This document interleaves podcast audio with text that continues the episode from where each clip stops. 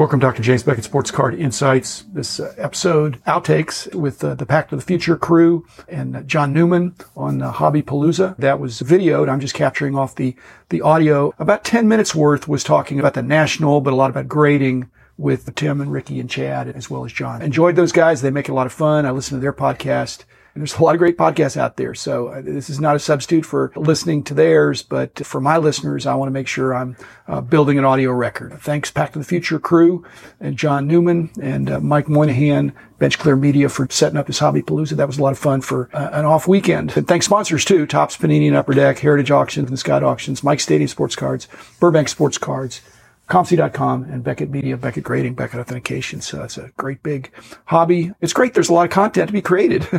Very dynamic and uh, a lot of different ways to come at it. Again, enjoy your day. And here's the uh, conversation and we'll see you again uh, tomorrow. There's a little bit of a different feel in that the uh, vendors are not as open to purchasing from the uh, respective buyers. Do you have any anticipation of, of how that's going to be? Do you think feel like there's going to be tension regarding everyone trying to sell and, and struggling to find someone to buy?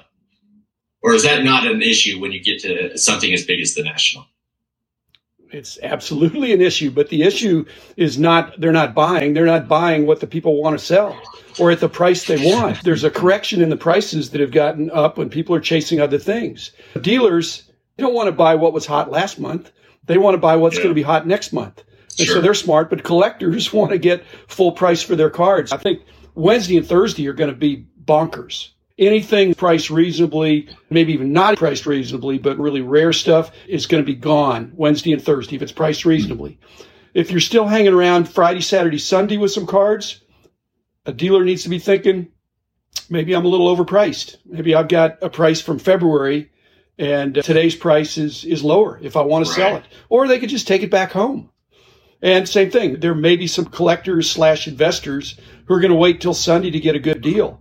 Very dangerous because if it's something really good, it's not going to be there on Sunday. But there'll sure. be a lot yeah. of stuff there on Sunday. So guys, it's not one blanket rule. The hobby has gotten back to where it used to be of not everything goes up every month. Some things go up, some things go down, and there's no substitute for education when you go in, obviously you're going to buy some stuff. Do you have a game plan? Hey, I, I got like these three cards. I, I really got to leave here with, or you just fly by the seat of your pants and say, Hey, I'm just going to look. And if something catches my eye or what do you do?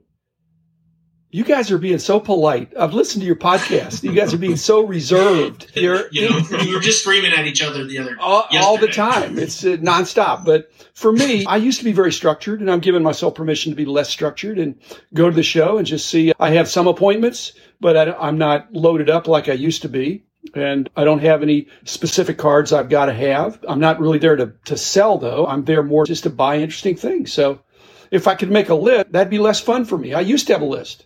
I don't want to have a list anymore. I want to be retired. I want to just walk around and uh, see old friends. If I see something that's interesting, put it in a stack and make an offer to people that I've, I've dealt with at previous nationals. The last few nationals, I've had this kind of a free form, go through the dollar boxes and see friends. What's the one thing you in particular love to do at the national? A successful national will be three things. One is that I'll have some interesting, shorter conversations with people that I don't know as well, that I'll enjoy meeting and just hearing from them.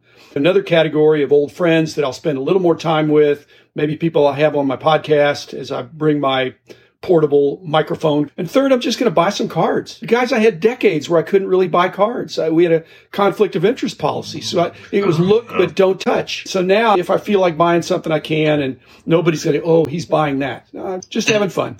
So those are the three things, buying some cards, new friends and old friends. I think that's a great approach. And I think the excitement that I'm hearing is that people just want to meet up, right? Post COVID, get out there, have conversations again, shoot the breeze about cards and just have fun. We've been waiting to have fun with this hobby again for so long.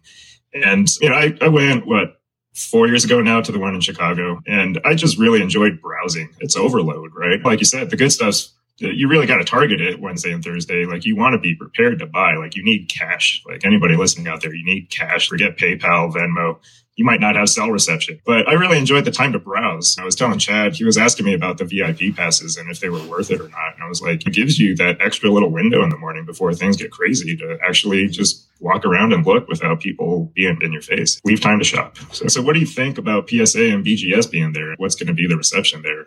Positive, negative? Are they going to get overwhelmed right now? Um, Let's see. You said positive, yes. Negative, yes. Overwhelmed, yes. I think it's all the above. If there's no line for PSA, because if you stand in line, that means you're paying 300 bucks a card or something like that. They're going to be disappointed, but there'll be people who are frustrated if there's a line at PSA or BGS. But it's a free world. They have a PR nightmare right now, all the grading companies, because it's just crazy. They can't keep up with demand, and even raising the prices is is not quell the demand uh, enough. And they get this huge backlog, and they're going to be plugging away at the national, all of them, and there'll be people upset. Have you seen the warehouse? I've seen the BGS uh, back. Is it as scary as we all imagine? well, the scariest thing is I have two cards in there, and I have no idea where they are. And they're definitely not getting special treatment. Michael Moynihan brought a graph out when I was on his show that some of his key cards have dropped down 30, 40% some pushback in the chat room, which is good. That, that's healthy. That are saying that it's not that much. You got your finger on the pulse, Dr. Jim, especially on the vintage side. But how would you break that tie? I, I just have an opinion. Basically, the, Mike's a savvy guy, and what we're finding out in the industry now with market movers and card ladder, even graded cards are no longer fungible.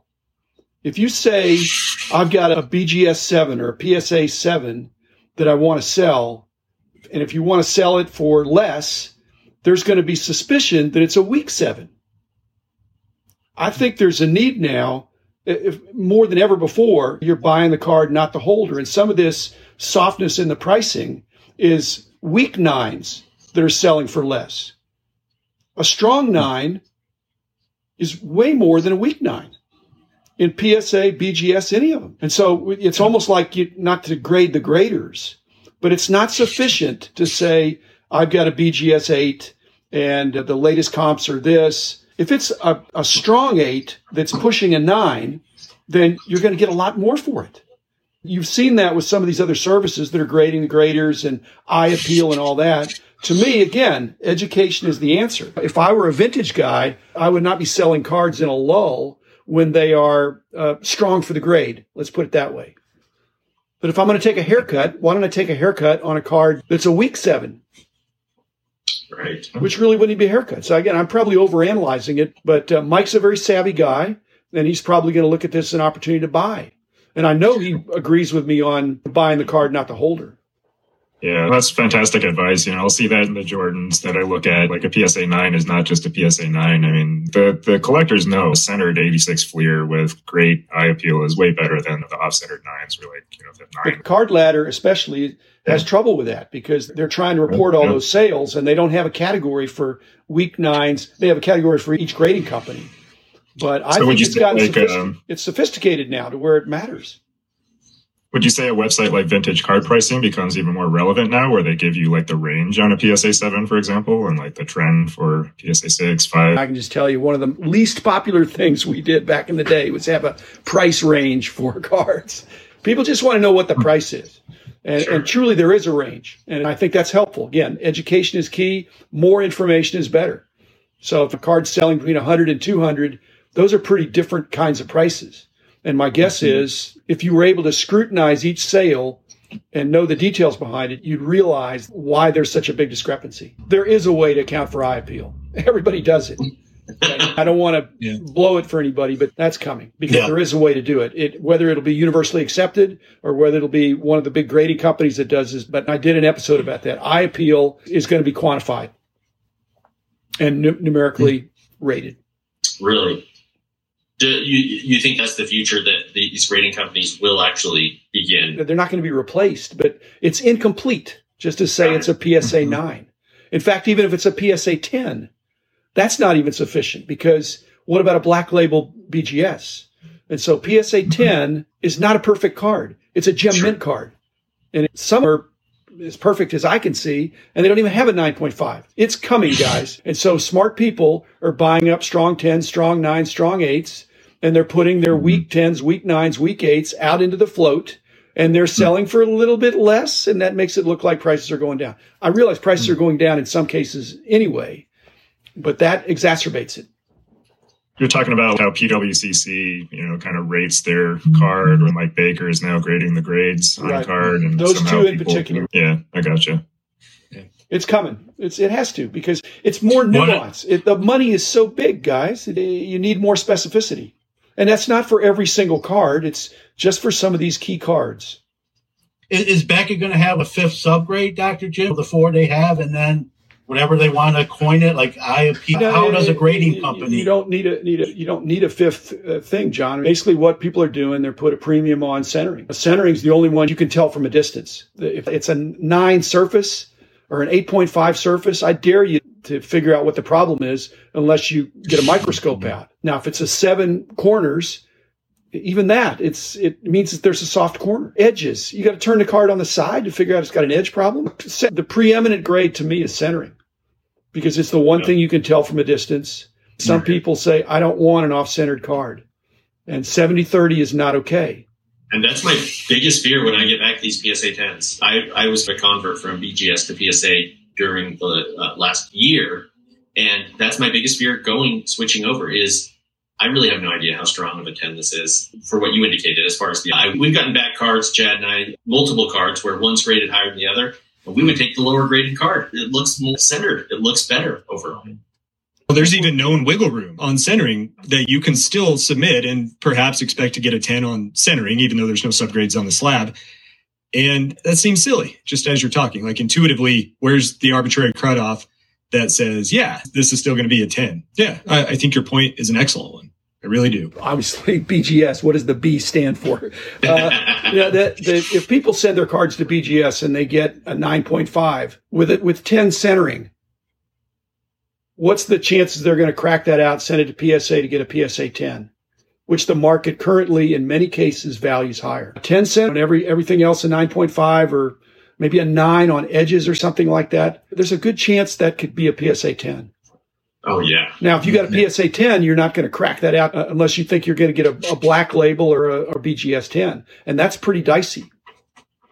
That was a big part of the talk. Hey, crack out those 9.5s with the, the strong centering and go get you, your PSA 10 if you're going to sell it because on the market it may have been turning for a better amount. Who's, uh, To me, it seems silly. To Who knows what the future will hold? That's what it is right now. Yeah. I think a bunch of people are doing that. But see, uh, if it's a 9.5 that has nine centering, that might get put in the pile to be for sale, and they might accept a lower offer for that because it's perceived as a greatly reduced chance to cross over. So people Yeah, no playing doubt. the It, is- it definitely was a cheat move, right? To avoid the maybe more scrutinized uh, BGS It's system. not cheating; it's just gamifying. There's no crimes being committed. Correct. I think that when I come to the word cheating, I think when we submitted it to PSA under that theory, you understand that it's no better of a card. It's just simply you're getting a better sticker label on. Maybe to the true collector, BGS 9.5 is the, the better one to hold on to. That's all I'm saying. So It is what it is.